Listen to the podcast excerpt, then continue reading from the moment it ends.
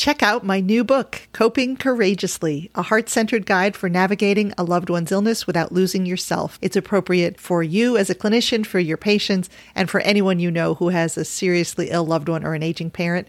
Check it out and tell a friend. Welcome to the Integrative Palliative Podcast, where we help physicians and other clinicians master the art of integrative symptom management so they can wholeheartedly care for themselves as they expertly care for their patients. Welcome to the Integrative Palliative Podcast. I'm Dr. Delia Chiaramonte, and today we are going to talk about a topic that I know every single doctor faces, and nurse practitioners and PAs and chaplains and social workers and everybody else in the medical system. And that is how to give great care, the kind of care that you're proud of when you don't have much time, when you have too many patients to see and your visits can't be as long as you want them to be. There's this constant tension that we all face in practice, right? Between the time we want to dedicate to our patients and the time that is allotted to us or the time that we can spend knowing how much paperwork there is and pre-authorizations you have to do and documentation, et cetera, et cetera. So this tension is constant between the amount of time patients want from you and you want to give them and the amount of time that you have. So what can we do about it? Is it hopeless? No, it's not hopeless. It's not ideal. And of course, there's nothing that I can say that's going to make a 10 minute visit into a 45 minute visit, but there are some things that we can do that really can make a difference.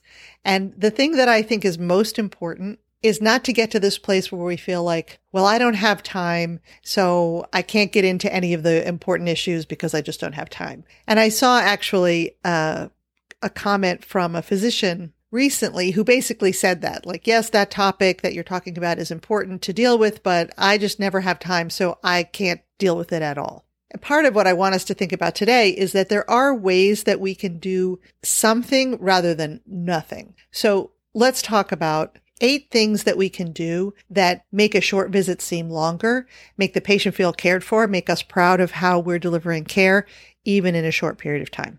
Eight things. Okay, the first one is to make the patient feel seen and heard. So one way to make someone feel heard is to listen to them for 45 minutes. But if you don't have that amount of time, there are other things that you can do. But ideally, it's intentional.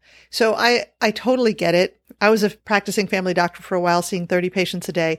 I know how hard this is. It's very easy and tempting, and you can get into the habit of just kind of zooming into the room, sitting down at the computer, starting to take a history. So, you know, hi, welcome. What can I do for you today? Looking right at the computer screen and typing because you're trying to be efficient. I totally get it. But when we do that, the patients don't feel seen and heard. And sometimes when they they get the vibe right away that we're disconnected, they actually talk more. They tell more stories. They're trying to get us engaged. So if right from the beginning, we can make it really clear that we see them, we're with them, we're engaged with them, not only do they feel better, but it actually can make the visit go better. So how do we do that? Eye contact is important. It doesn't have to be long.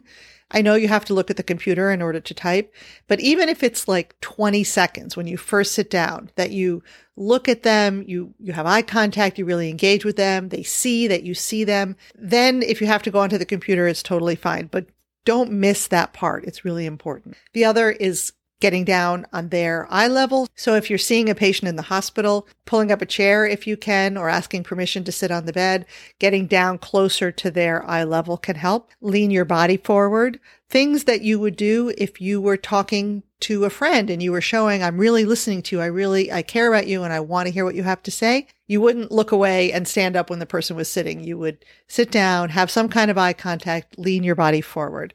And then if emotional things do come up, if the patient starts crying or, or talks about something that's emotionally difficult, even though it's hard, do pull yourself away from the computer screen and look them in the eye, even if it's again for 10 or 20 seconds. It just shows them that you have registered that something emotional happened. So that's one. Make them feel seen and heard basically with your presence, your healing presence, your body language, your eye contact. Number two, try to get on their side and see it kind of like time or the system is a common enemy. Just even saying things like, gosh, I wish we had more time to chat today, but we only have X minutes scheduled for today makes it like you both, you and the patient both wish you had more time. And it's the system that makes it so you don't have time because otherwise the patient can feel like you're the one who doesn't want to spend the time with them. When in fact, it's true that you do want to spend the time with them, but because of the way the system works, you just can't. So try to put yourself on the side of the patient against the, the clock, basically. And don't ever say, if you can help it, I have to go I have other patients to see. That's really a trigger for patients to feel like you don't care about them. So even if you say, I'm so sorry, we're out of time. We do need to close this up. That's perfectly fine. But don't say, uh, I'm sorry, we have to close this up. I have other patients to see. From the patient perspective, that's a hugely different interaction and it can make them feel like you care more about other patients than them. That's two. Get on their side. Number three is particularly for patients who you know often take up a lot of time, telling them right from the beginning how much time you have can be really helpful. You know, just even when you start saying, okay, so today we have about 15 minutes, or today we have 10 minutes, or I only have 10 minutes today seeing you in the hospital. Whatever it is, tell them up front how much time you have because it helps them to judge how they're going to talk to you. When we don't do that and patients just start talking, they sometimes can feel really shocked when we're like, okay, that's all the time we have. They were kind of getting warmed up and maybe there's other things that they want to talk about. So if you tell them right up front how much time you have, they can judge better how to communicate with you. And then number four is related. Agree on a plan in advance with the patient based on how much time you have. So you would put those two things together. You could say, today we have about 15 minutes. I want to be sure that we talk about how your pain is being managed. What do you want to be sure that we cover? So that both of you know right up front what you're going to talk about. And then, then you can manage the timing of the visit better. This makes it much more likely that both the patient is going to feel cared for because they'll get their stuff in. They'll, they'll be able to talk about the things that matter to them but also it will be better for you because you're much more likely to get out of the room on time, not get behind over and over and over so that you're doing tons of work from home or, or, you know, when you should, you want to be home, but you're at the office really late. So think about how much time you have for this patient interaction, whether it's an outpatient setting where it's actually scheduled or the inpatient setting where you're judging how many other patients you have to see. Tell the patient right up front, we have X amount of time. Here's what I want to cover. What would you like to cover today? And number five is the reason I chose this topic today, because I mentioned that I heard from another physician. Oh, I know I should talk about those things, but I don't have any time in the hospital, so I can't talk about those things with a patient. And so number five is to mention time consuming topics if they're appropriate, even if you don't have the time to delve deeply into them. Because I think what happens often, like it did for this doctor that um, I mentioned before, is instead of delving deeply because there's no time, we do nothing. And there is a place between nothing and spending 20 minutes talking about a particular topic. So you could say something like, Hey, I wanted to mention that some people facing cancer treatment have concerns about sex or physical intimacy. If this is something on your mind, we can schedule some time to chat about it, or you could raise it with your oncologist or your primary care doctor. I wish I had more time to talk about it right now. Unfortunately, I don't, but I wanted you to know that this is common and it is important to address. So rather than not mentioning it at all, you can mention it, say that it's important, that you recognize that it's important, and then suggest some way for the patient to get their needs met, either to bring it up with somebody else or to arrange a time for you to come back or to schedule another appointment to specifically talk about that. So whatever it is, the topic that you're thinking, oh, I wish I had time to address that, but I just don't. I would really encourage you to think of a one or two liner where you can validate that this is important for the patient, mention that you see them and you see it's important, even if you're going to have to say, but right now I don't have time to talk about it. But how about we schedule a time to talk about it? Or how about we find someone that you can talk to about that important thing? Number six is know when you should interrupt and then use reflective listening. Now, of course, I have to say right from the beginning, physicians get ragged on all the time that we interrupt. There are statistics that people talk, I think, for 11 seconds before we interrupt them. I'm not saying that. In the beginning, when we first say, How can I help you? It's good to give people a little time to share what's on their mind.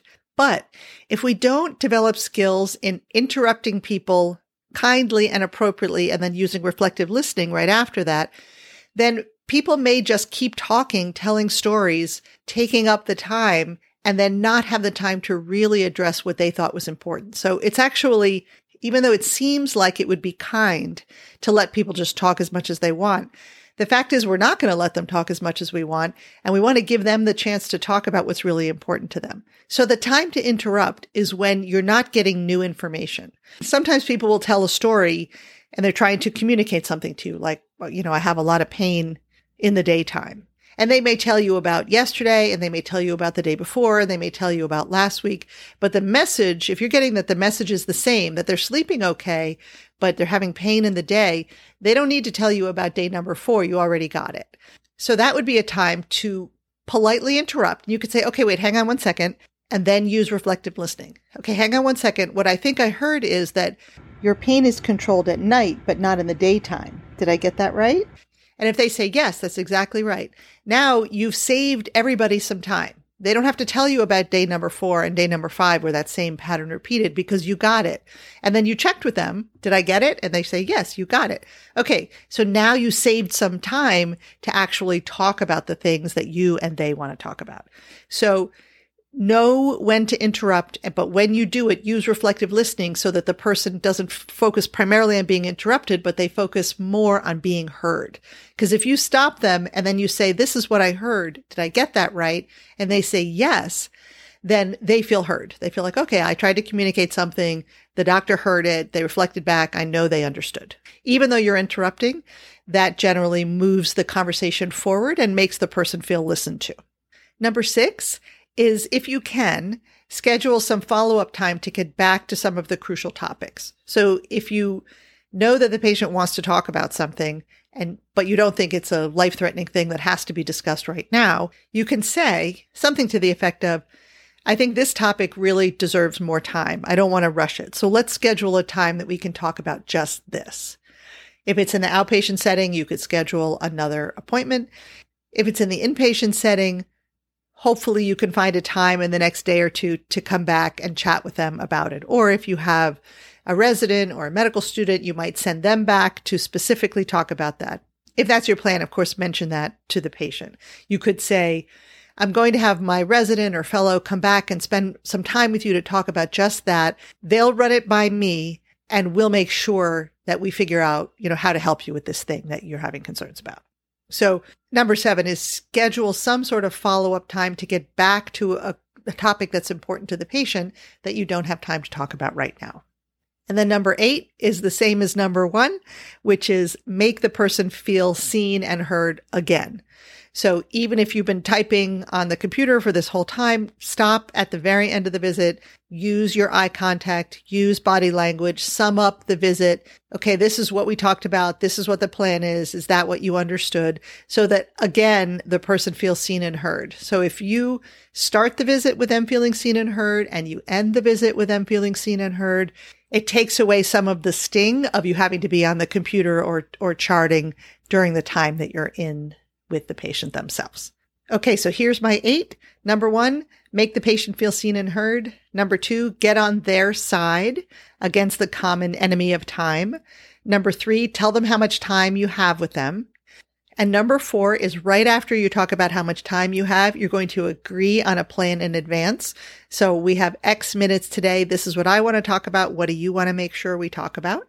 Number five, is when it's appropriate, mention the time consuming things that might be scaring you, even if you don't have to dive deep, just to show the patient, I get it that this is important. I wish we had more time right now, but here's what I recommend for you or when I'm going to come back so we can talk about it more.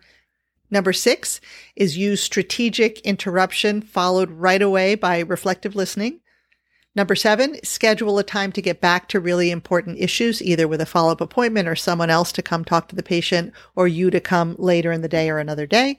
And number eight, same as number one, make sure the patient feels seen and heard with your eye contact, your body language, etc.